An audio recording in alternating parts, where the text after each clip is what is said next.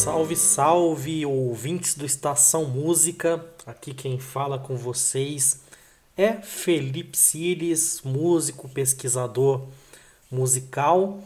E hoje eu terei a honra de conversar com Cris Leonel, que é atriz, e vamos bater um papo sobre a educação financeira dos músicos, dos artistas, trabalhadores e trabalhadoras da cultura, do entretenimento, né? Que na maioria das vezes são pessoas autônomas, né? Profissionais liberais e que precisam ter algumas, né? Precisa de um olhar um pouco mais específico para algumas questões. Lembrando que esse é um podcast independente, sem o apoio de grandes patrocinadores, né? Então, existem algumas formas de você contribuir com esse podcast, né, para que ele seja feito cada vez com mais qualidade, com uma periodicidade cada vez maior, né? Então, uma forma é você espalhar a palavra, né? Espalhar a notícia, compartilhar nas suas redes sociais, mostrar o podcast para outras pessoas, né? Isso me ajuda muito. A outra forma, né, de apoiar esse projeto e não gastar nenhum centavo é ouvir os episódios pela Orelo, que é a única plataforma de podcast aqui no Brasil que monetiza os podcasts. Se você quiser fazer uma contribuição, eu tenho uma chave Pix também para uma contribuição espontânea, né, uma contribuição pontual, que é o podcast estaçãomusica@gmail.com, tudo junto, sem acento, sem cedilha, né? E tem também uma outra forma de me ajudar, que é um pouco mais periódica, né? Que é fazer o meu curso de teoria musical. A partir de R$5,00 você consegue, ali no apoia-se/teoria musical, assinar um plano onde você recebe aulas de teoria de aproximadamente 10 minutos toda semana no grupo secreto do Telegram. E com R$30 mensais, você faz parte do grupo secreto do Discord, você consegue assistir às aulas ao vivo e interagir toda quarta-feira às 19 horas.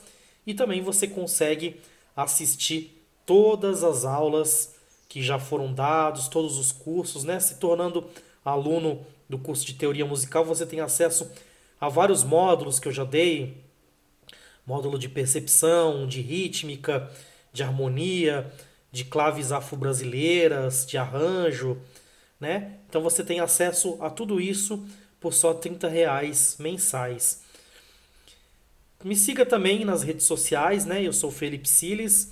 Eu sempre peço para o pessoal me seguir no Twitter, porque lá eu costumo fazer um fio, né, uma thread a cada episódio, colocando um pouco das referências daquele episódio, né, as dicas culturais, né, colocando um pouco da biografia do entrevistado, da entrevistada, né. Então, me seguindo lá pelo Twitter, você vai ter esse complemento ao podcast, tá? E tudo isso que eu falei estará na descrição do programa.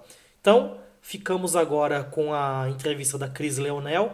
Espero que vocês gostem. Foi uma entrevista muito boa. Eu mesmo aqui, depois que conversei com ela, revi aqui minhas planilhas, já mudei um pouquinho algumas coisas, né? Porque me ajudou muito ter essa conversa com ela, esclareceu para mim muitas coisas e eu espero que para você tenha o mesmo efeito e te ajude também a organizar aí as suas finanças.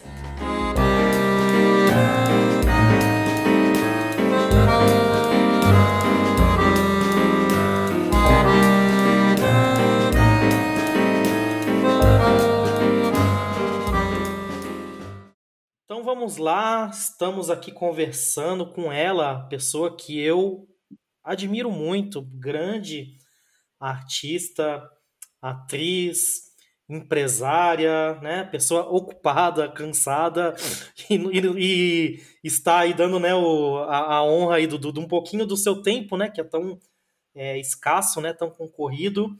Então, se apresenta aí para a galera do podcast, Cris. Fala um pouquinho quem é você, do seu trabalho com as artes cênicas, né? Do seu trabalho publicitário, né? Que aí depois a gente introduz o tema que você vai conversar hoje. Então, Siles, antes eu sempre me apresentava pelo profissional, mas hoje eu mudei. Então, acho que a primeira coisa que eu falo é que eu sou mãe do Gael, de 2 anos. Então, eu sou... pari no meio da confusão, né? Desse momento que a gente viveu aí de pandemia e desse governo e tudo junto. Então, acho que eu sou... Nossa. Me sinto um pouco fênix, assim. Mas eu sou Cris Leonel, eu tenho 39 anos, moro em São Paulo, né? Sou filha de matemáticos e físicos, meus pais professores. E aí, desde cedo, eu tive muito contato com os números, mas nem eu nem meu irmão optamos por seguir esse caminho, que é o comum dos filhos, né? Então, meu irmão foi para publicidade e eu fui estudar teatro e também estudei jornalismo, né? Então, foi um pouco esse primeiro caminho, né? Desde os 12 anos comecei a fazer teatro e depois fui me profissionalizar no teatro e fiz faculdade de jornalismo. Escrevi bastante também, trabalhei na Folha de São Paulo, trabalhei na Editora Globo, fiz alguns freelas em outros lugares também. E paralelamente, meu irmão, que fez publicidade, resolveu abrir o próprio negócio, meio na raça, isso já vai fazer 18 anos. E aí ele não tinha muito quem chamar, acabou me chamando, essa foi a conversa.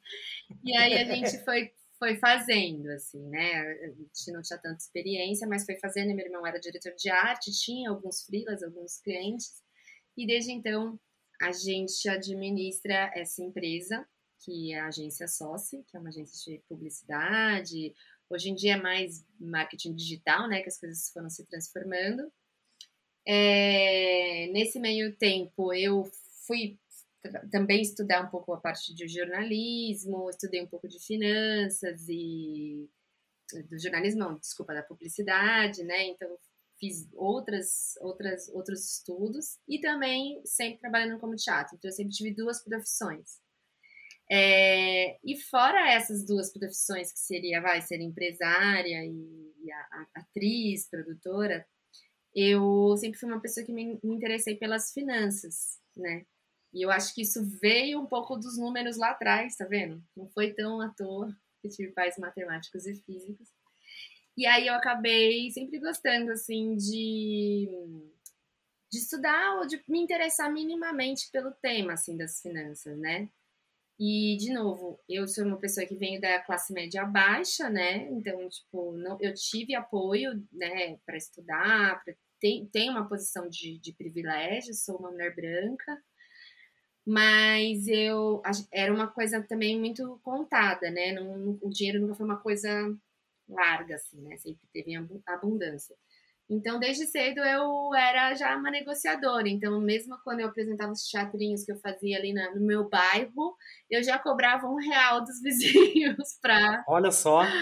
Então, assim, sempre me interessei um pouco pelas questões das finanças e sempre fui uma pessoa que sempre guardei um pouquinho do que eu ganhava, com o privilégio de ter uma casa com contas pagas, assim, né? Sempre... Vale lembrar, porque senão fica um lugar muito meritocrático e não é. Então, é isso. E aí, hoje eu faço financeiro dessa empresa, já não estou mais no front, até porque hoje a empresa é totalmente digital. Hoje eu tenho a empresa na área de teatro, né, que é a Companhia do Liquidificador, então ajuda a administrar, trabalho como atriz, produtora, enfim. É longa a história, é confusa, mas estamos aí. Pô, muito bem, Cris. Você é que nem o Julius, né? O famoso pai do Cris aí, tem 2 empregos, né? E muito bem. E essa coisa, né? Às vezes a gente tem aquela coisa com os pais, né? Aquela birra, né? Dos pais, né? Mas a gente sempre pega alguma coisinha ali, né? Então, esse aspecto da matemática... Eu acho que, Siles, assim, tem uma coisa que é muito doida que eu... eu sempre convivi com pessoas de humanas, né? Porque jornalismo, artes cênicas, enfim, publicidade. E eu ouço muito a frase do eu tenho medo dos números, né? Não me dou bem com eles e tal. E nesse ponto, acho que eu tive uma vantagem, porque eu nunca tive medo dos números. Não necessariamente eu fui a melhor dos números, mas eu não tive medo porque isso fazia parte da minha rotina. Então, quando a gente viajava, a brincadeira mais comum no carro era a gente ficar somando as placas dos carros na viagem, para ver quem somava mais rápido. Eu achava que todas as crianças faziam isso, mas não era, né? Era uma coisa muito específica. Então, Cris, já entrando no assunto das finanças, os artistas, né, os músicos, os trabalhadores da cultura, né, as trabalhadoras da cultura, do entretenimento, na maioria das vezes são profissionais liberais, né, profissionais autônomos e tal, que é uma categoria que requer algumas especificidades, algumas atenções especiais, né, no trato, no cuidado com as finanças. Mas acho que não só isso, né? Os músicos, né, e artistas em geral, normalmente são pessoas, às vezes, até com uma visão crítica de mundo e tal, né? Às vezes até com uma tendência maior à esquerda e tal. E às vezes eu sinto que o pessoal acaba se confundindo um pouco, né? Achando que a coisa da educação financeira é aquela coisa betina, né? Fique rico amanhã e tal, sem trabalhar, sem fazer esforço, né? Quando, na verdade, né, a educação financeira é uma coisa mais profunda, né? Uma coisa mais complexa, né? Então eu queria que você falasse um pouquinho disso, assim, né? Dessa importância da educação financeira, né? Para esses profissionais, né? E o que você diria, assim, para desmistificar um pouco, né, essa ideia de que a educação financeira é comprar Bitcoin, né, é ficar rico rápido, né, e não se trata disso, né, são outras coisas aqui que nós vamos conversar. Eu particularmente gosto muito da Nath Finanças, né, que é uma criadora de conteúdo, que acho que ajuda um pouco a desmistificar, né, essa visão, né, ela faz um conteúdo mais direcionado assim para gente como a gente, assim, né? E eu queria saber a sua opinião a esse respeito, né? Da gente desmistificar um pouco essa questão da educação financeira, né? Porque se a gente não faz isso, né, alguém vai ocupar esse lugar, né? E nem sempre vão ser as pessoas assim mais interessantes. Eu acho que tem muita coisa, né? Essa pergunta foi bem ampla, né, Cris? Que a gente, tem muita coisa para falar, né? Eu acho que a primeira coisa é trabalhar um pouco o psicológico mesmo, assim, né? De que a gente precisa colocar o nosso trabalho num lugar concreto, apesar de muitas vezes ele não estar nesse lugar, né? Então, desde saber cobrar, a gente sabe que não é uma realidade, que a gente vai receber exatamente quanto deveria ser, né, merecido, mas a gente tem os valores de sindicatos, a gente tem as tabelas que podem ser olhadas assim, para a gente enquanto profissional, né, aprender a se valorizar e a cobrar corretamente, que isso é um tema. Mas eu acho que, sendo mais prática, é entender que a gente não precisa ter medo de ganhar dinheiro, nem medo de administrar o dinheiro, né? Eu acho que isso são coisas bastante comuns, né?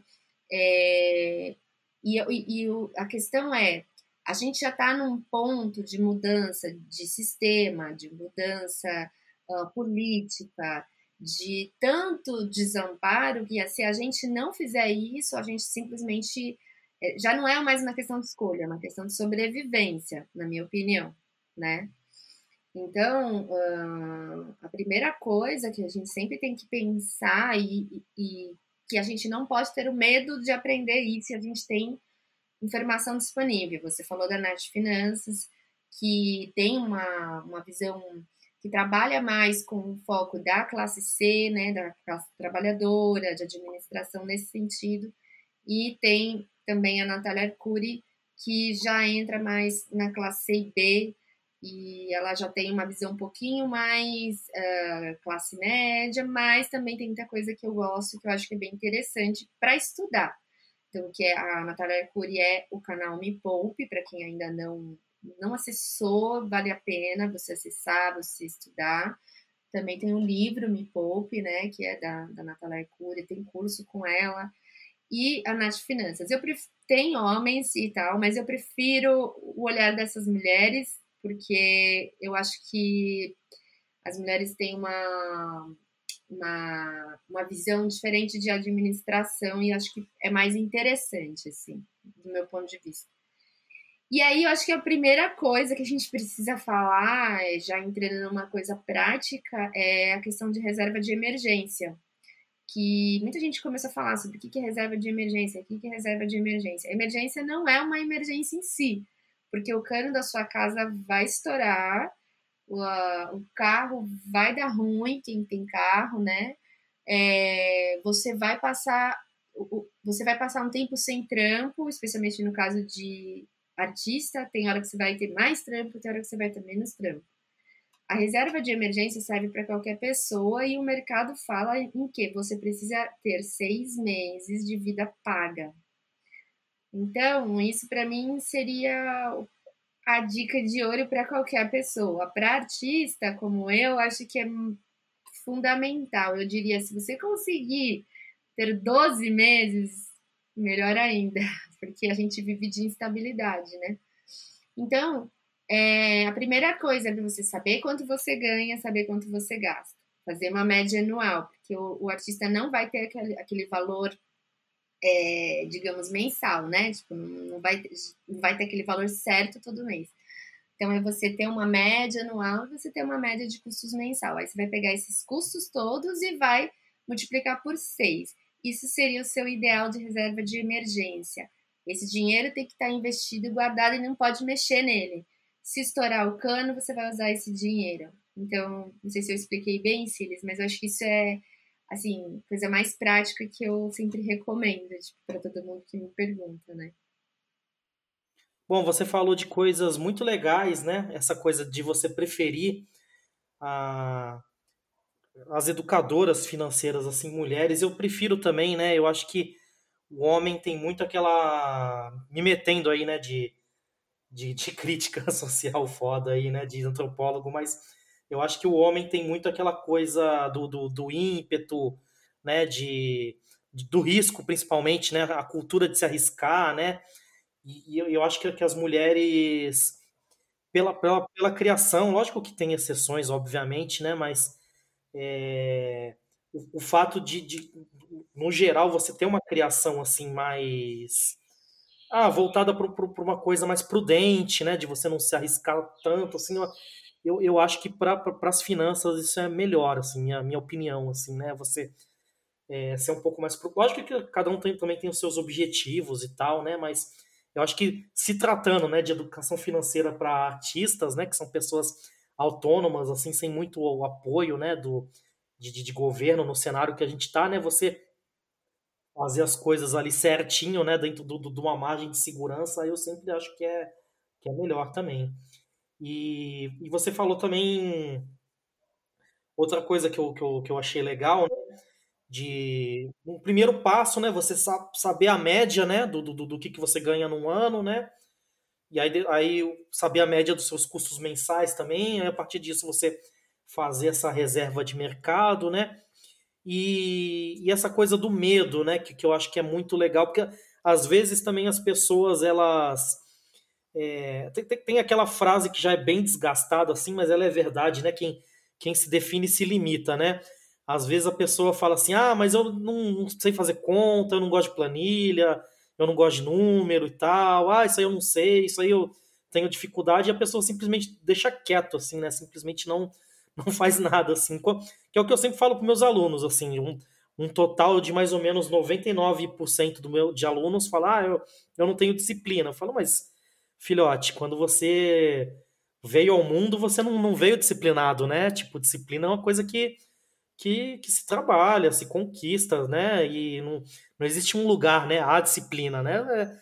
É uma coisa que você vai praticando no dia a dia, que você vai melhorando, né? Que você vai aprendendo. E eu penso que as finanças é isso também, né? Não é que você vai chegar ali num lugar que é tipo, ah, agora eu sei, né? Sou o senhor Miyagi aí das finanças. Não, né? Você vai ali aprendendo, errando também, né? Pô, isso aqui funcionou legal, isso aqui não funcionou tão bem, né? Pô, vou ver esse vídeo aqui vou ver esse podcast aqui da Cris, vou ver esse vídeo aqui da Nath, Arcuri, Finanças, né? Vou aprendendo, isso aqui para mim funcionou, isso aqui não, né? E acho que o aprendizado é isso, né? Por isso que é educação financeira.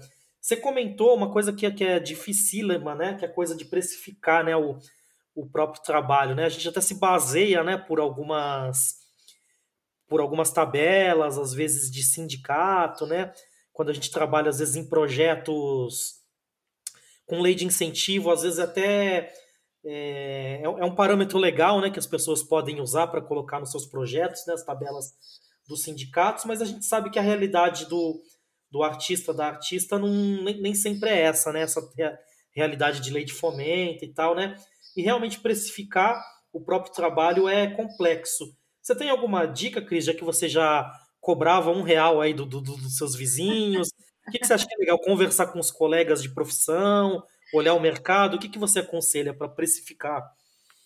Eu acho que depende, primeira coisa, né? Depende do momento que você tá da sua carreira, né? Tipo, quando você tá começando, muitas vezes vai ser comum você pagar para trabalhar, né? Porque, na verdade, você às vezes está pagando para ganhar experiência. Então, a gente também não pode falar de maneira generalizada.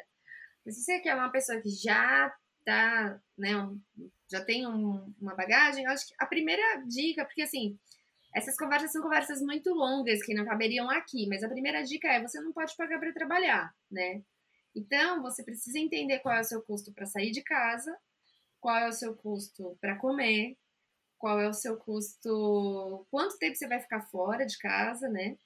E o tempo que você vai ficar, né, antes, por exemplo, de ensaio, quantos ensaios vão ser? Então, às vezes, a pessoa topa um trabalho, mas ela não tá nem sabendo exatamente quanto de tempo que ela vai calcular, né? Porque o que a gente tá vendendo é o nosso tempo, né? Antes de tudo.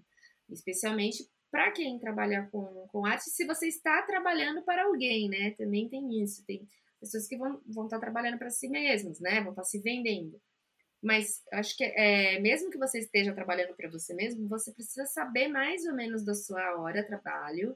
E existem tabelas, logicamente que as tabelas, a gente acaba sempre tendo descontos em cima das tabelas, mas para você saber mais ou menos a sua área de trabalho. E você, especialmente, acho que a primeira coisa é você colocar na ponta do lápis o quanto você gasta para fazer aquele trabalho, né?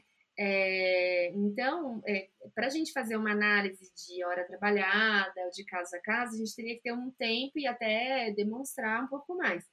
Mas eu acho que o principal é: você não pode estar pagando para trabalhar. Isso eu acho que é a primeira coisa.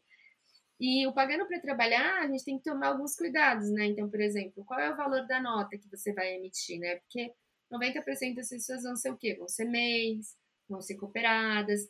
Então, assim, você tem que saber o valor da nota que você está pagando, né? Então, assim, se você não souber o valor da nota, você já não está nem sabendo o valor real que você vai receber, porque é a partir desse valor, já com descontando a nota, que você vai saber qual que vai ser o seu cachê em si.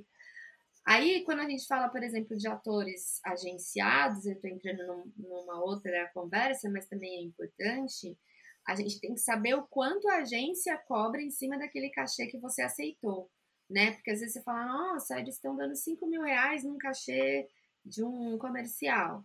Só que desses R$5.000, 30% vai para a agência te agenciar. E aí depois você tem a nota, então quando você for ver, você vai receber R$2.500, né? Então, assim, a gente precisa olhar para tudo isso e poder precificar em cima dessas questões. Então, acho que é mais ou menos isso, porque senão eu teria que fazer uma explicação mais caso a caso, né?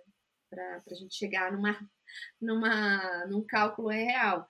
E lembrar que tudo que a gente calcula o percentual, a gente sempre tem que colocar na calculadora o percentual, porque às vezes a gente quer fazer de cabeça, mas a conta não bate tanto, né? Então, tipo, às vezes o que você está descontando 10%, você está descontando de algo que você já precisava ter descontado a nota, e você está descontando do bruto, não do líquido. Então, sempre pôr no papel é melhor, e não sair aceitando o trabalho sem saber a quantidade de horas, quantos ensaios, qual que vai ser a demanda, porque às vezes a gente no desespero aceita tudo, né? Então, e se você é o cara que está demandando, né? Por exemplo, eu tenho um grupo, suponhamos, o Siles tem um grupo e ele vai contratar outras pessoas. Então, isso você tem que ter planilhado certinho, quanto vai ser os custos, para onde vai esse dinheiro. Não adianta você ver o valor global. Então, é uma banda, R$5.000 o SESC contratou. E aí, só que aí você não sabe quais são os custos, você não põe os custos de saída direito. Aí, no final das contas, não sobra nada para você, que é quem está coordenando tudo. Então, isso tudo tem que ser planilhado e tem que perder o medo da planilha. Né? Não, com certeza, né? Porque senão fica aquela coisa... Às vezes rola até aquele mal-estar moral, assim, né? Dos artistas que acham que quem tá produzindo tá ganhando mais, e às vezes a pessoa não tá ganhando mais, não tá ganhando nada, às vezes, né? E aí fica aquela coisa meio esquisita, né? Que sempre que, enfim, se você se organizar, né? Dá pra fazer tudo bonitinho, todo mundo ganhar pelo seu trabalho, né? E acho que é isso. Você também falou de MEI, né? E de CNPJ, e de cooperativa. Eu tenho batido muito na tecla disso, assim, nas minhas redes, né? A importância do artista formalizar, né? Tipo, naturalizar essa formalização do trabalho, assim, né? Eu, por exemplo, em algumas discussões, assim, no Twitter, assim, às vezes eu até vejo gente falando, assim, alguns papos de profissional autônomo, né? E eu já entrei nos debates, assim, da galera falar assim, pô, o pessoal trabalha...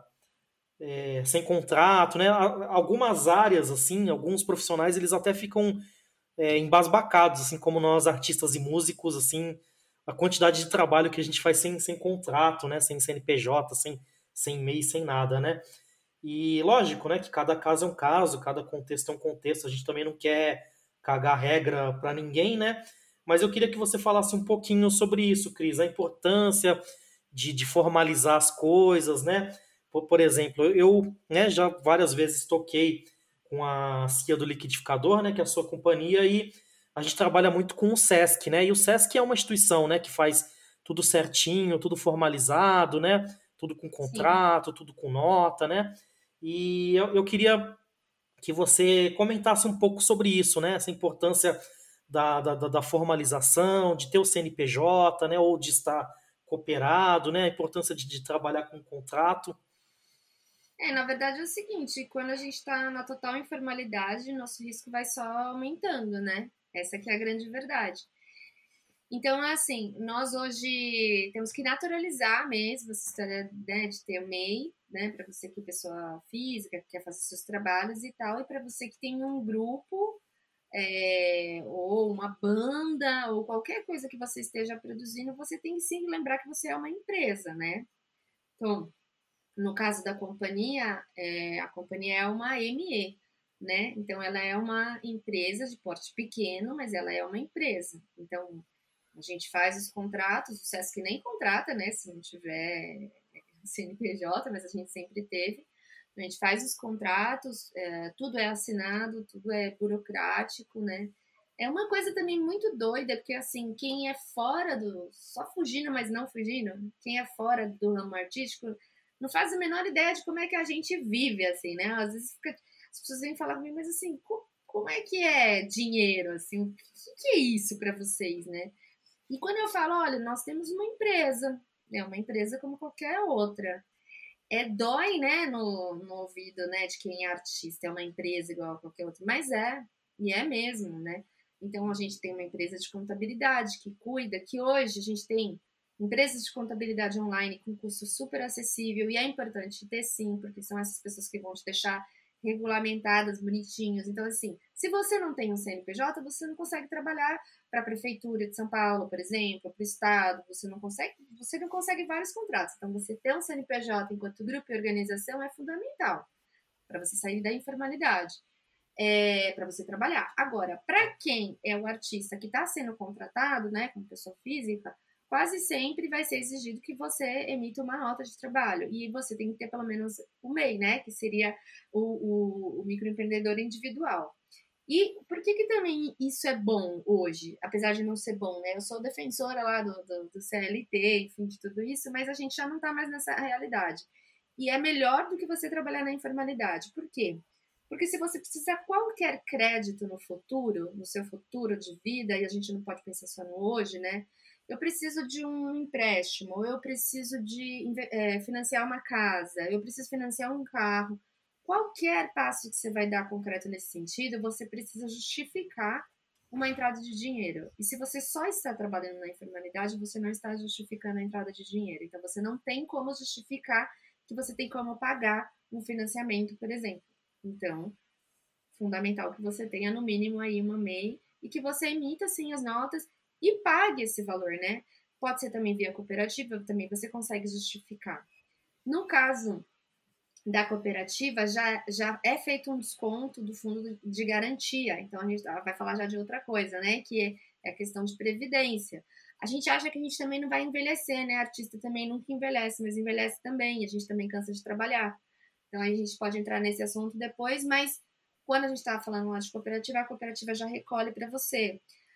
E se você está trabalhando com o MEI, ou se você está trabalhando enquanto empresário, né, da arte, né, que não é uma aspa, mas é uma aspa também, então se tem o seu CNPJ, você também tem que fazer uma contribuição. Ou, no caso, para a Previdência Pública, né, que você também pode fazer, ou, né, pode ser as duas coisas, para uma previdência privada, que não necessariamente precisa ser uma previdência em si, mas pode ser um investimento de longo prazo.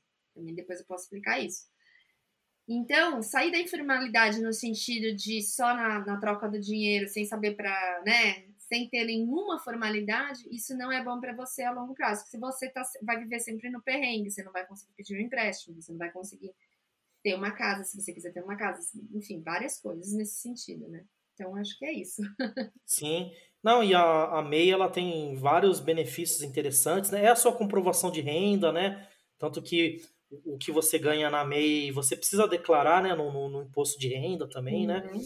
E tem alguns benefícios, eu nunca utilizei, né? Eu não posso dizer, assim, o quão bem funciona, mas a MEI tem alguns auxílios, né? Auxílio doença, tem algumas que eu não vou saber agora dizer com exatidão, né? Mas tem salário e maternidade, né? Que você tem direito, sim, a questão da aposentadoria, auxílio doença, tem algumas questões que são importantes, né, pra gente estar. E essa questão da maternidade também, mesmo que se você for um ME, por exemplo, eu, durante a minha saída, né, pra maternidade, nos meus 6 meses, eu consegui, através do CNPJ, a minha dispensa, né, de meu tempo de maternar ali, eu consegui receber meu salário maternidade nesse período, através do meu CNPJ. Então, isso é também importante a gente colocar, porque dificilmente uma artista mulher a gente consegue, mas é muito difícil a gente conseguir trabalhar nos primeiros 6 meses da criança, assim, né? Então, se a gente não tem ali a reserva, mais esses benefícios, fica difícil. Com certeza, com certeza. Eu, por exemplo, às vezes, né, tem uma galera que não tá usando a MEI, né? Fica naquela, não tô usando, não vou fechar, né? Eu sempre deixo a minha aberta, né? A não ser que futuramente eu precise, eu tenho algum tipo de trabalho que eu seja impedido, né? Eu sei que às vezes alguns cargos públicos você não pode ter empresa, né? Mas se não for esse caso, eu sempre deixo a minha MEI aberta, mesmo que eu não esteja usando muito ela para emitir notas, porque é isso, você fica coberto, né, por esses benefícios e também a MEI, ela recolhe, né, o seu INSS e tal. Vamos confiar, vamos acreditar que ele vai estar lá bonitinho, né? Pelo menos eu contribuo ali todo mês, né? Não sei se eu estou sendo ingênuo, mas acreditando que vai estar lá a minha aposentadoria, vai estar lá meu INSS, né? Que é um assunto que a gente vai tocar daqui a pouquinho. Mas antes de te falar na aposentadoria, eu já ouvi muitos desses educadores e dessas educadoras financeiras falando bastante assim sobre a questão do hábito de poupar, né? De como isso tem que ser uma rotina, como isso tem que ser uma coisa que a gente tem que normalizar. O que você acha que funciona melhor, Cris? Você acha que cada um precisa encontrar a maneira certa de fazer, mas tem algumas regras, assim, é pegar o que sobrou, ou você separa já quando você ganha, você já guarda um pouquinho, e quem tem dívida, paga a dívida primeiro e começa a poupar, ou já vai meio que fazendo as duas coisas, né, a gente está nesse cenário que parece que a maioria dos brasileiros estão endividados, né, o número do endividamento é um negócio meio que assustador, né, então o que você diria, eu sei que são duas perguntas em uma, né, nessa questão da pessoa que está endividada e a questão de poupar, né, como criar esse hábito. Nossa, tem muitas respostas para tudo isso, né, esse aí é um tema de muitas horas, mas primeiro eu vou falar de dívida, né, às vezes o próprio desconhecimento deixa a gente numa dívida muito maior do que a gente poderia estar, né? Então, assim, por isso que eu falo que a gente tem que começar... Para as duas respostas eu tenho... Para as duas perguntas eu tenho a mesma resposta. A gente tem que olhar para a questão. Olhar. Porque, assim, se eu for responder tudo isso que foi falado agora, são vários vídeos que a Nathalia Arcuri, a Nath Finanças conseguem te responder lá no canal do YouTube delas, no livro delas. Para quem quer começar... Pega o livro das duas, tem a versão digital, tem a versão que dá para baixar, não é uma coisa muito cara, que é um investimento que vale a pena, falando em dinheiro, vale a pena, né? Tanto o livro da Nath Finanças quanto o livro da Nathalia Arcuri, de repente é uma forma de você começar, porque às vezes também você tá no YouTube, é muita informação, né? E aí você acaba não entendendo. Mas se você gosta de vídeo, vai lá, começa dos primeiros, que vai ensinando tudo isso. Acho que a primeira questão da dívida é você entender por que as pessoas também ficam muito endividadas. Elas ficam endividadas, em primeiro lugar, porque muitas vezes elas nem têm conhecimento do quanto elas gastam, né? Então, isso é importante. É você, de fato, olhar para o quanto você gasta. E, às vezes, as pessoas se enganam, ficam assim, não, mas eu gasto tanto de aluguel, eu gasto tanto de água, não sei o quê. Só que aí se perdem nos detalhes, né? Ah, mas aí eu passei na banquinha, comprei a capinha do celular. Mas quantas capinhas de celular você já tem, né? Então, eu acho que uma das primeiras dicas de poupar é você começar a olhar as coisas para realmente o que eu preciso e o que eu acho que eu preciso.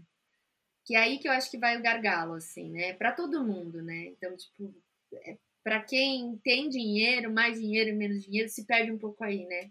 Então, assim, se você já tem a capinha do celular, talvez você não precise da segunda, né? Talvez você só olhou e achou fofo naquela hora, sabe? Então, passa um tempo para decidir se você realmente quer comprar aquilo, né? E uma outra dica muito boa para poupar dinheiro é andar com dinheiro vivo, por mais louco que isso seja, que dói.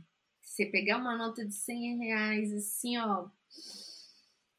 Não sei se você já teve a experiência de ter, tipo, 200, R$300 no bolso. Você fala assim, nossa, eu tô com muito dinheiro aqui. E não é a mesma relação do cartão, de você passar, do Pix, não é. Né? Então, assim, se tá querendo economizar, começa a andar um pouco com o dinheiro vivo também para ter esse controle, né? Outra coisa é picar os cartões, né? Tipo, não ficar usando cartão de crédito ou quando usar com muita sabedoria. E aí depende, porque o financeiro tá relacionado muito ao emocional, né? Tem gente que gasta porque tá feliz, tem gente que gasta porque... Tem um monte de coisas, né? Ou ganhei aquele cachê, hoje eu vou comer bem, sabe? Né? Tem esse lugar, às vezes, de querer se agradar em alguns momentos, né?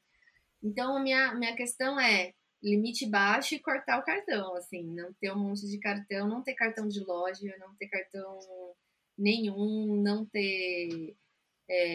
se você tiver um cartão, já é mais que suficiente, né? E outra coisa é não contar com o limite do cartão, porque esse é o que tem os juros mais assassino, né? Então, assim, esquecer essa história do limite do cartão. Que é isso, às vezes a pessoa ela já vive contando com o limite do cartão. Você tá morto aí, né? Por incrível que pareça, vale mais a pena, às vezes, se você tá numa situação muito complicada, você... procurar em alguns bancos, olhar para alguns bancos e ver um empréstimo com juros mais interessante do que você entrar no limite do cartão, porque o limite do cartão, ele entra com juros, assim, abusivo, assim, entendeu? Então, não vale a pena entrar no... Esquece esse limite do cartão, esse limite do cartão não existe. O que a sua fatura tem que chegar é o tanto que você consegue pagar. Nada além disso. Acho que essa é uma das maiores roubadas, e isso é o que mais acontece, né? Porque o problema não é você só gerar a dívida, é os juros que começa a recair sobre essa dívida. E aí vira uma bola de neve que você não consegue sair. E já entrando numa outra questão que você falou, eu pago a dívida ou eu guardo o dinheiro? Você faz as duas coisas, né? Então, se você está fazendo uma renda extra, se você conseguiu trabalhar um pouco mais naquele mês, entrou um dinheirinho a mais que dá para você articular aqueles R$200, você pega R$100, por exemplo, e vai guardar para sua reserva de emergência, que é o que eu falei, né? E os outros R$100 você vai juntar para, num bolo, você pagar de uma vez. Às vezes é mais interessante, tá? Porque você, às vezes, consegue uma negociação maior com bancos quando você já tem um pouco de dinheiro para pagar aquela dívida. Se a dívida está em R$5.000, você consegue juntar R$1.000. Às vezes, você consegue bancar aquela dívida de uma vez só. Por isso que não vale a pena você ficar toda hora renegociando, né? Às vezes vale a pena você juntar ou fazer uma renegociação melhor. E para isso tudo, eu acho que tem uma questão, de novo, parado dos medos, né? A gente precisa saber o que é esse negócio de juros, né? Antigamente, ninguém nem sabia. Era tudo assim, é negócio de jornal, de taxa. Quando as pessoas ouvirem falar em taxa Selic, as pessoas precisam entender que isso entra de uma maneira... Em tudo que a gente faz na nossa vida, a gente precisa entender que os juros estão ali ressoando de alguma maneira, né? Isso está no seu dia a dia, né? Então, o que é a taxa Selic? É a taxa básica de juros que o governo coloca, que meio que vai influenciar todas as outras taxas, inclusive naquela dívida que você tem. Então, quando você pegou uma dívida lá atrás, ou pegou um empréstimo, ou está com uma dívida, ele tinha uma taxa de juros naquele momento. Conforme a taxa Selic vai mudando, suponhamos que ela cai, você consegue renegociar essa dívida, falando, olha, hoje a taxa de juros está menor. Então, você consegue renegociar essa dívida, né? Outra coisa, se você não sabe a taxa Selic quanto está hoje, você não sabe tomar uma decisão se é um bom momento para financiar um imóvel. Hoje não é um bom momento para financiar um imóvel, você vai pagar 10% ao ano por conta dessa taxa. Então, a gente precisa saber...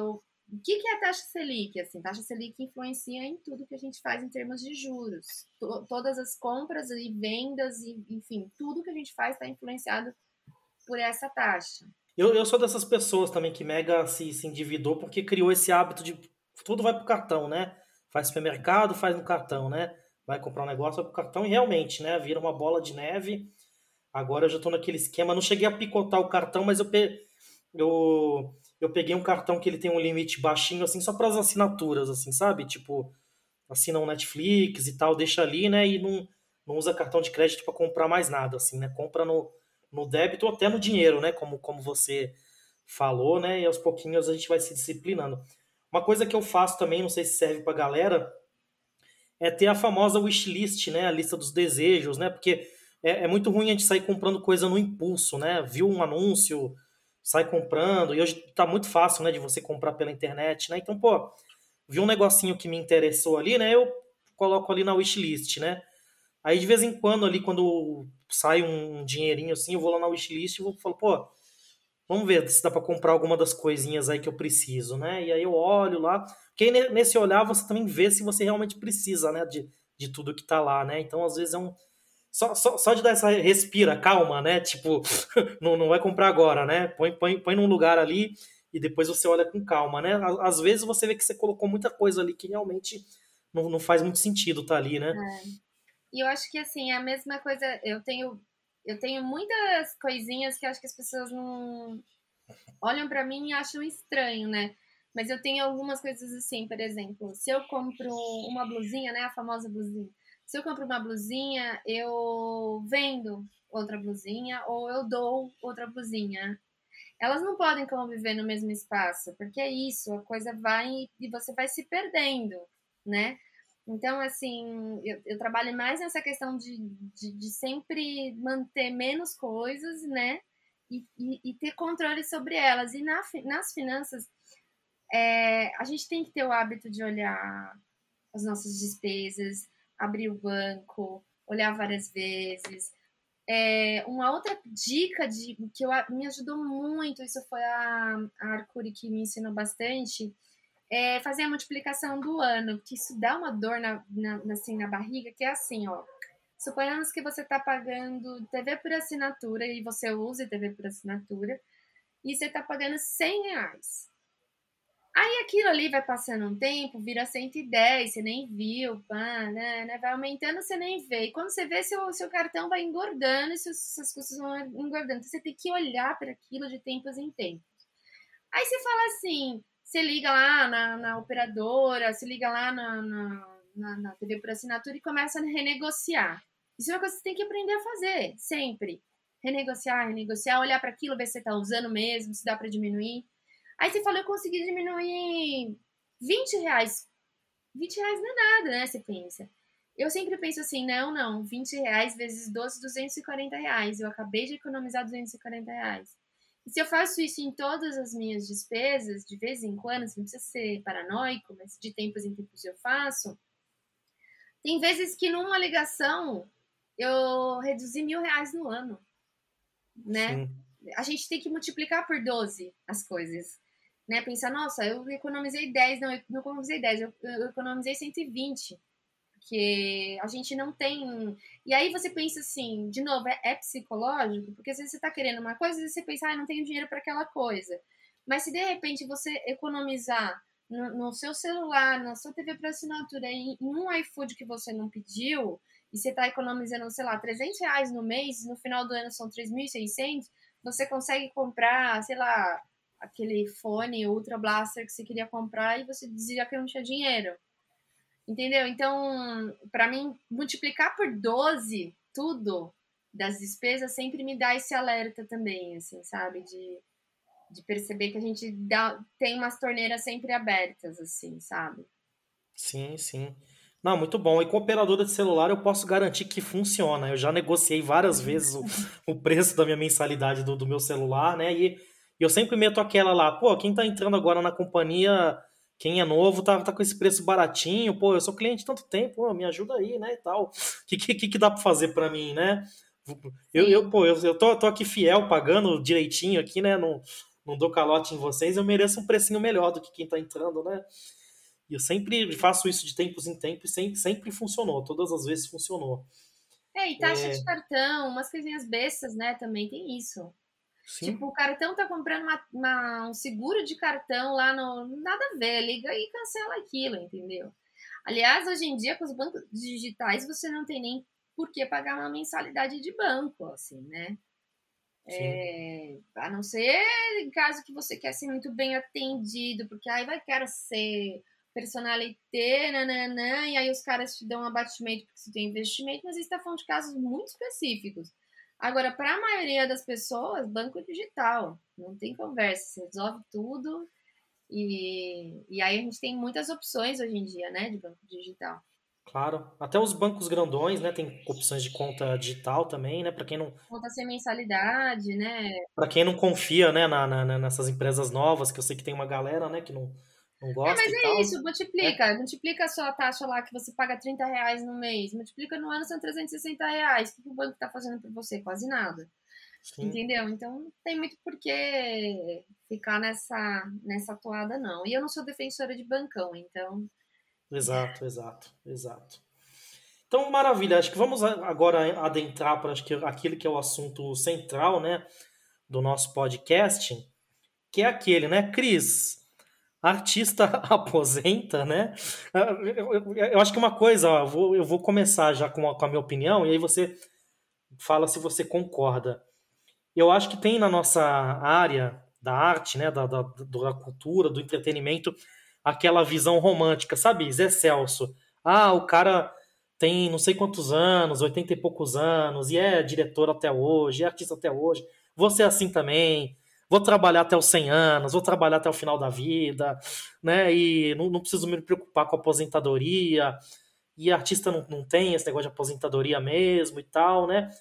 E eu acho que essa é uma visão muito romântica, né? Porque, sim, a gente vai ficando de saco cheio, a gente vai cansando do que a gente faz, a gente também fisicamente, né? A gente vai se cansando também, já que o nosso trabalho também é físico, né? A gente vai ficando com menos capacidade física com o tempo, isso é natureza, né? Não tem o que fazer, né? Você pode até fazer algumas coisas para retardar um pouco esse processo, né? Mas todos nós, ao longo da vida, vamos ficando com menos disposição, né? Para trabalhar. É por aí mesmo? Você concorda? O que você tem a dizer sobre essa questão romântica aí da galera achar que vai trabalhar a vida toda?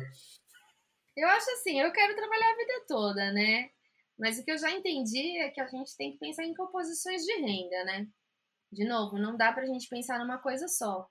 Então, assim, se der certo na minha vida, mesmo que eu não consiga fazer 1000 cambalhotas no palco, eu consiga escrever dramaturgia, dirigir. Eu quero trabalhar até o final da minha vida. Eu acho isso ótimo, eu acho isso um desejo maravilhoso. Só que a gente tem que pensar que talvez a gente não consiga trabalhar tanto, né? A gente também tem que parar um pouco de achar que trabalhar demais é bom, né? E, às vezes a gente precisa também descansar. E sim, o corpo vai pedir ter outras demandas. Você vai ter outras demandas familiares e tal. Então eu acredito muito na composição das coisas, né? Eu não acredito que a gente tem que ser romântico a ponto de achar que a aposentadoria vai resolver nosso problema. Mas também a gente não pode ser romântico por achar que a gente não precisa dela. Então, mais um meio termo disso tudo. Então, na minha opinião, você fazer a sua contribuição, sim, pública. A gente deve se aposentar, a nossa geração, não posso dizer a próxima, né? Quem tá aí vai seus 30, 40, deve se aposentar, mas talvez a gente se aposente ainda mais velhos, né? Talvez a gente também viva mais, né? Então, é importante. O INSS ele também te dá outras coberturas importantes, né? De até questões de doença e tal. Porém, eu não apostaria numa previdência apenas pública. Aliás, não recomendo isso para ninguém, não faço isso para mim. Eu não pago uma previdência privada porque tem previdências privadas boas, mas você tem que estudar muito e reconhecer uma boa. E tem outras que são bem mais ou menos e elas vão te pagar menos. Então, vou falar o que eu faço. Eu faço investimento em tesouro direto de longo prazo. De novo, vale a pena estudar, senão eu vou ter que ficar falando em detalhes, né? Mas o tesouro direto você está basicamente emprestando para o governo, né? Então, é um dos investimentos mais seguros, se não mais seguro, né? Os mais conservadores. E a gente tem os IPCAs que são fixados de acordo com a inflação. Então, eles superam a inflação. Então, quando você vai lá e vê as opções de investimento para o Tesouro Direto, você tem lá IPCA mais 5%, 2055, tá? Então, eu consigo calcular, por exemplo, em 2055... daqui 30 anos, seria mais ou menos o que eu gostaria de estar recebendo esse dinheiro. Então, esse dinheiro está rendendo juros sobre juros, eu só consigo retirar ele lá no final, até posso retirar antes, mas eu vou perder. Eu consigo retirar ele lá no final e eu já vou ter aquele dinheiro lá, gordo, na época que eu me aposentar.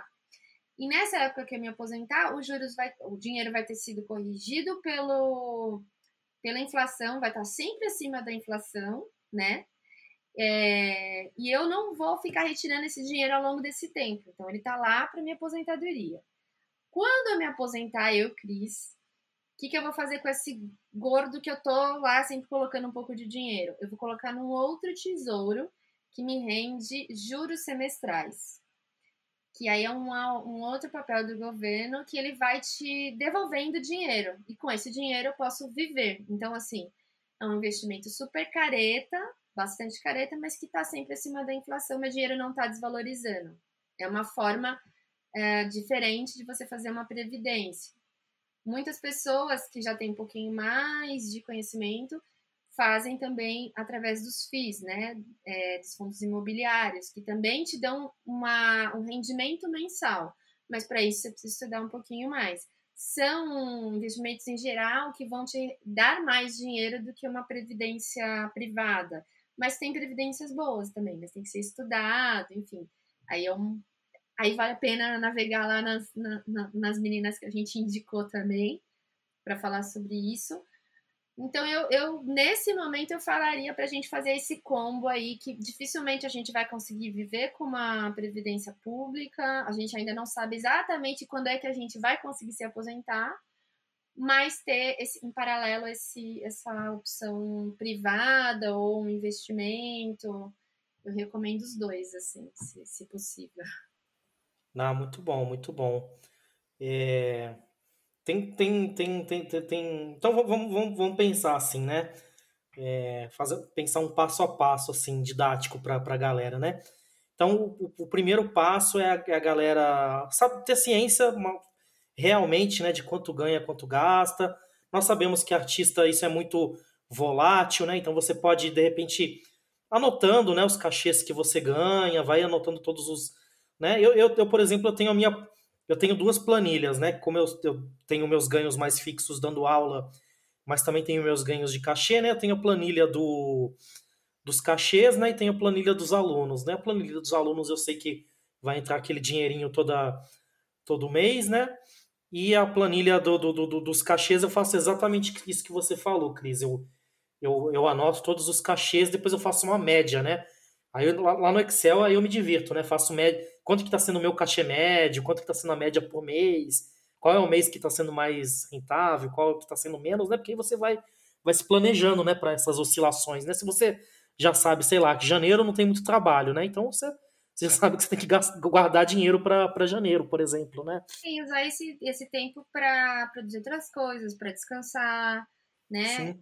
A gente planejar nossas férias também, né? Porque a gente, claro, a gente não faz essa gestão do descanso e do trabalho, né? A gente vai indo. Quando a gente vê, a gente já tá morto de cansado e a gente sabe que a gente fica exausto e a gente não tem essa noção. E essa questão que você me falou é maravilhosa, Siles, que seria assim, idealmente seria você fazer uma planilha, não é uma planilha difícil, uma planilha mês a mês, de entradas, né?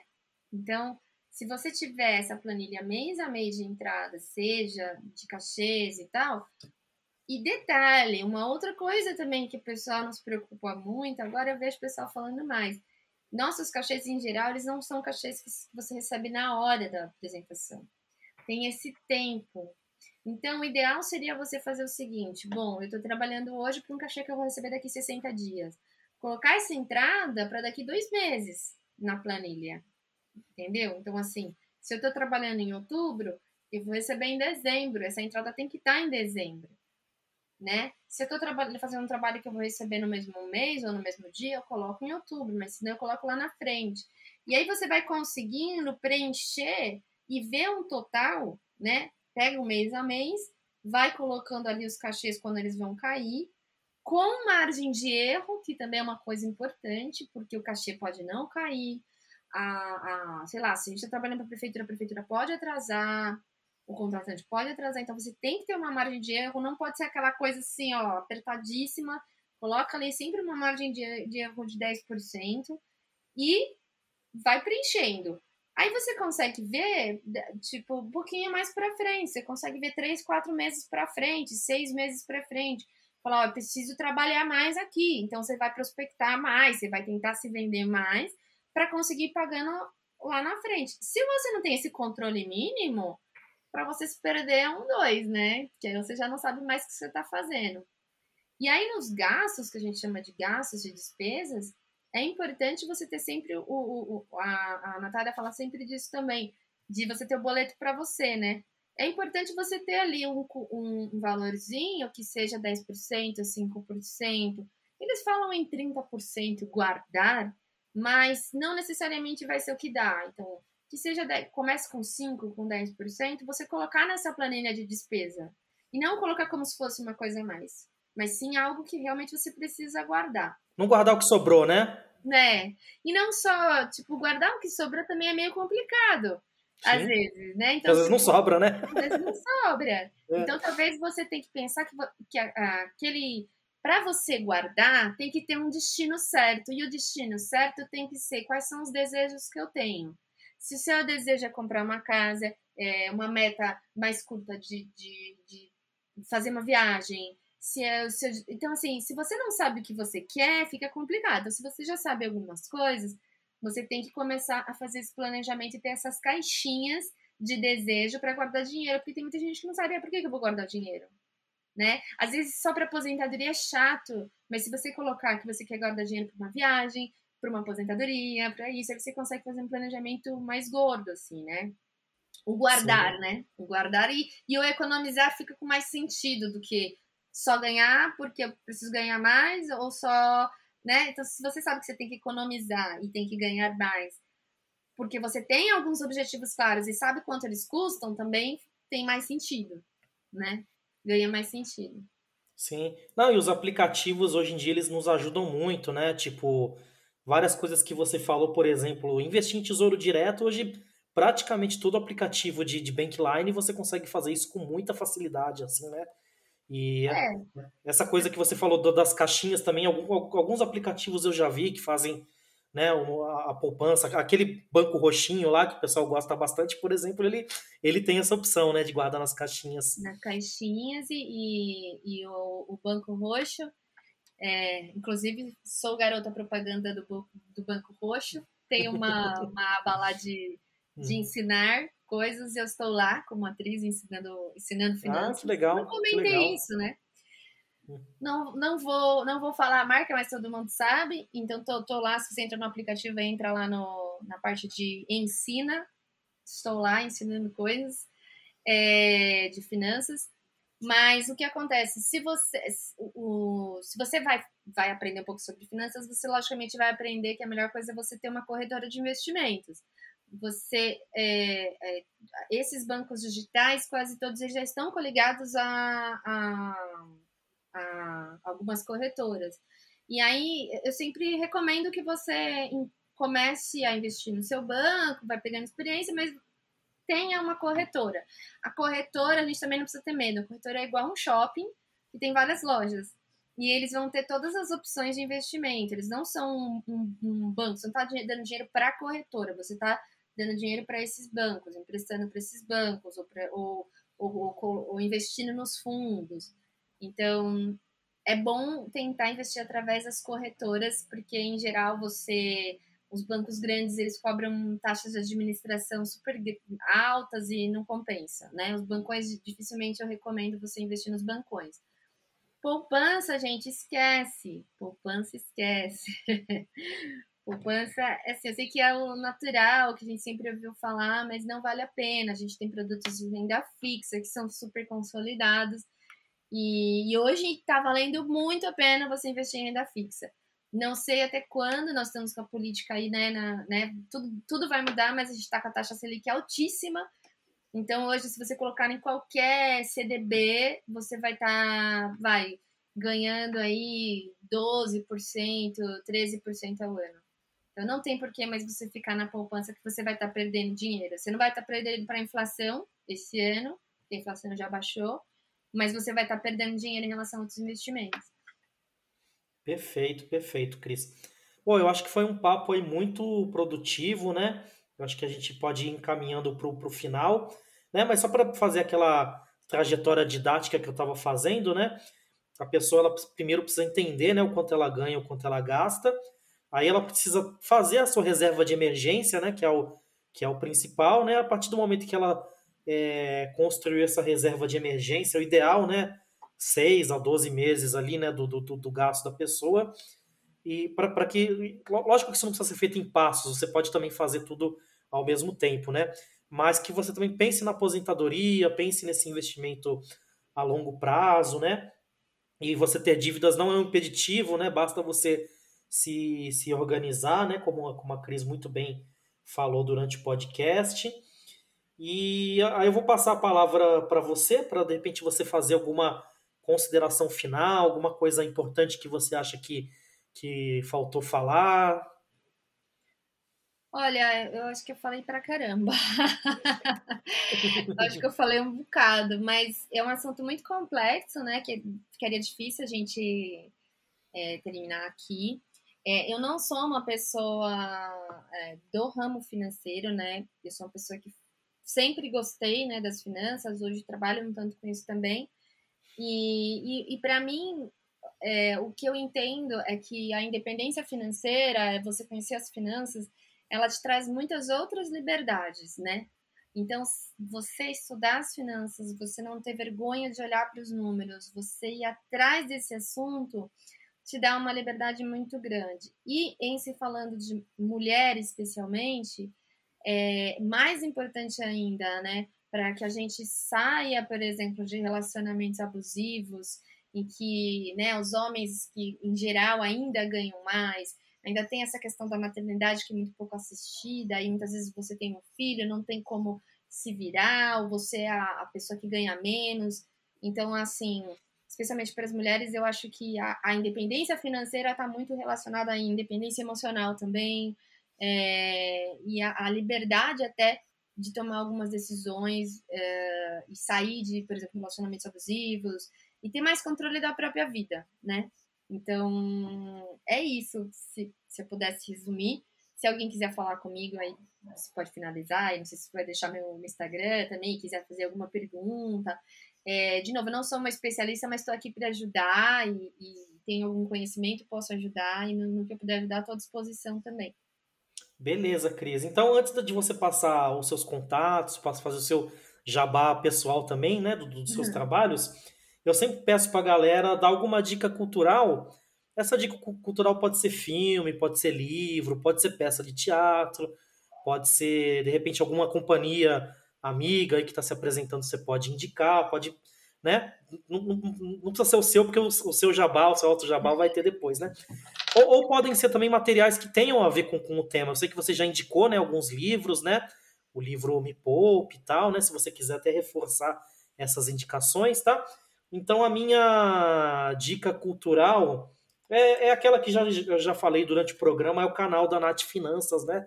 É um canal que eu acompanho no YouTube, eu também sigo ela no Twitter, nas redes sociais, né? E eu recomendo para todo mundo que o trabalho dela é muito bom, né? E como a Cris já falou, né? Ela atende um público ali de classe média baixa, né? O pessoal... de classe baixa, né, classe C, D, e é muito legal porque ela desmistifica um pouco, né, essa ideia de que educação financeira é sair comprando Bitcoin, é betina, fique rico em uma semana, né, $1 milhão, não é isso, né? Então essa é a minha dica cultural que já esteve implícita aí no programa, o canal da Nath Finanças. Eu vou indicar de novo a Me Poupe, né? Que eu acho que também eu tenho uma recomendação muito forte de estudo mesmo, tanto o livro quanto o canal do YouTube, né? Eu acho que é um bom lugar para começar. Então é Me Poupe, Me Poupe na web, no Instagram, né? Aí lá tem todos os links para o YouTube, todas as informações. Eu acho que é super válido. E se eu der uma dica cultural de teatro, eu tô assim, ferrada, porque eu tenho muitos amigos, aí eu vou me colocar numa saia justíssima. Então eu vou ficar no financeiro, porque senão não vai ser legal para mim, porque tem muita gente para eu indicar. Então acho que é isso, acho que o livro super, super vale a pena, tanto o livro quanto o canal do YouTube, para ter uma primeira versão dos fatos aí da questão financeira. Ah, muito bem. Então vamos passar aquele momento, né, de você fazer o seu jabá, pode falar das suas redes sociais, né, ou e-mail, né, de repente se preferir, ou se a pessoa, né, que quiser te seguir nas redes, né, como que faz, quiser falar contigo, quiser tirar dúvidas, quiser seguir os seus trabalhos aí do teatro, da sua empresa, então fica à vontade para fazer o jabá aí do que você achar relevante. Então eu vou falar só as coisinhas que são minhas mesmo, né? Então o meu Instagram, né, que é o crisleonel.arte, e quem quiser falar comigo qualquer assunto, só mandar lá no inbox, que é mais fácil até do que e-mail. E lá eu já tenho os links para tudo que eu faço, né? Então tem o link para a Companhia do Liquidificador, que também tem o Instagram, e a gente roda aí SESC, SESI prefeituras, bibliotecas, estão circulando pelas bibliotecas de São Paulo, então quem quiser conhecer o trabalho. Lá no meu Instagram já tem, então crisleonel.art, você já vê os links todos lá. Eu também escrevo no Núcleo de Dramaturgia Feminista, saiu o livro agora, muitas escritoras potentes aí, e é um outro trabalho também que pode dar uma olhadinha. E sou cofundadora da Agência Socio, que também está no Instagram, lá tem um link no meu Instagram também, que é Soce Digital Brasil, e também para quem quer saber um pouquinho mais de publicidade, comunicação, lá tem bastante informação. E acho que é isso de mais importante. Eu sou uma pessoa, acho que o Siles pode até endossar isso aí, eu sou uma pessoa super aberta, então quem quiser mandar, eu sempre respondo, estou sempre aí para a gente trocar informação. E eu tenho certeza que eu já sinto que os artistas já estão se encaminhando para uma educação financeira maior, pelos papos que a gente já tem tido aí nos bastidores, e acho que é um crescente aí de todos nós, um aprendizado, né? Não, com certeza, com certeza. Tem aquela velha anedota, assim, né, que... É aquelas lendas que vão se espalhando, a gente não sabe se é verdade ou não, né, mas tem um folclórico músico aí da cidade de São Paulo, que eu não vou mencionar o nome, né, por uma questão ética, mas diz a lenda, né, que o cara sempre guardou o dinheiro embaixo do colchão, mas pelo menos guardou, né, mas guardou embaixo do colchão lá, e aí levou lá no banco e tal, aquela mala de dinheiro. Aí o banco pediu RG, o cara falou: "Não, mas pô, você que vai guardar meu dinheiro, você que tem que dar o RG para mim", assim, né? Então, da gente aos pouquinhos abandonar, né, esse old school aí, que ele pode ser bonito numa coisa romântica, mas na prática não funciona, né? Na realidade de hoje, né? Para quem trabalha, né, com a arte, tudo bem, né? Quem às vezes quer ter uma outra profissão e quer fazer a sua arte completamente livre, né?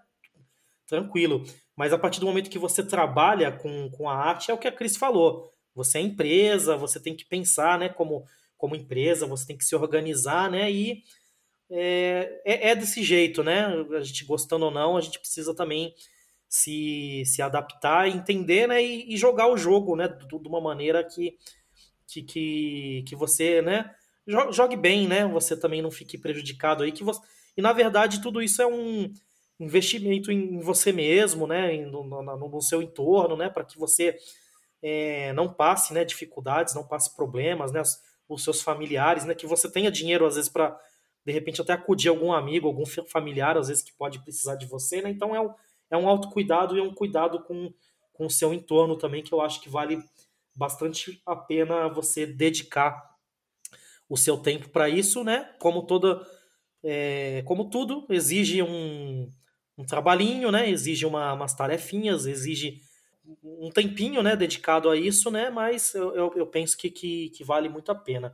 Então, Cris, eu queria agradecer demais, assim, né? Eu sei que essa sua jornada dupla aí, né, de Julius, né? Você é mais ou menos como o Julius, né? Que tem 2 empregos, né? Então, eu agradeço, eu sei que o seu tempo é escasso e muito precioso, então agradeço pelo serviço de utilidade pública que você prestou aqui, né, para a classe musical, para a classe artística, e muito obrigado aí, eu também estou à disposição aí para o que você precisar. Obrigada a todos, obrigada, Siles, adorei, foi pouco tempo, daria para a gente falar muito mais, mas isso a gente pode falar no bar aí, que a gente não vai deixar essas coisas aí. Ah, muito bem.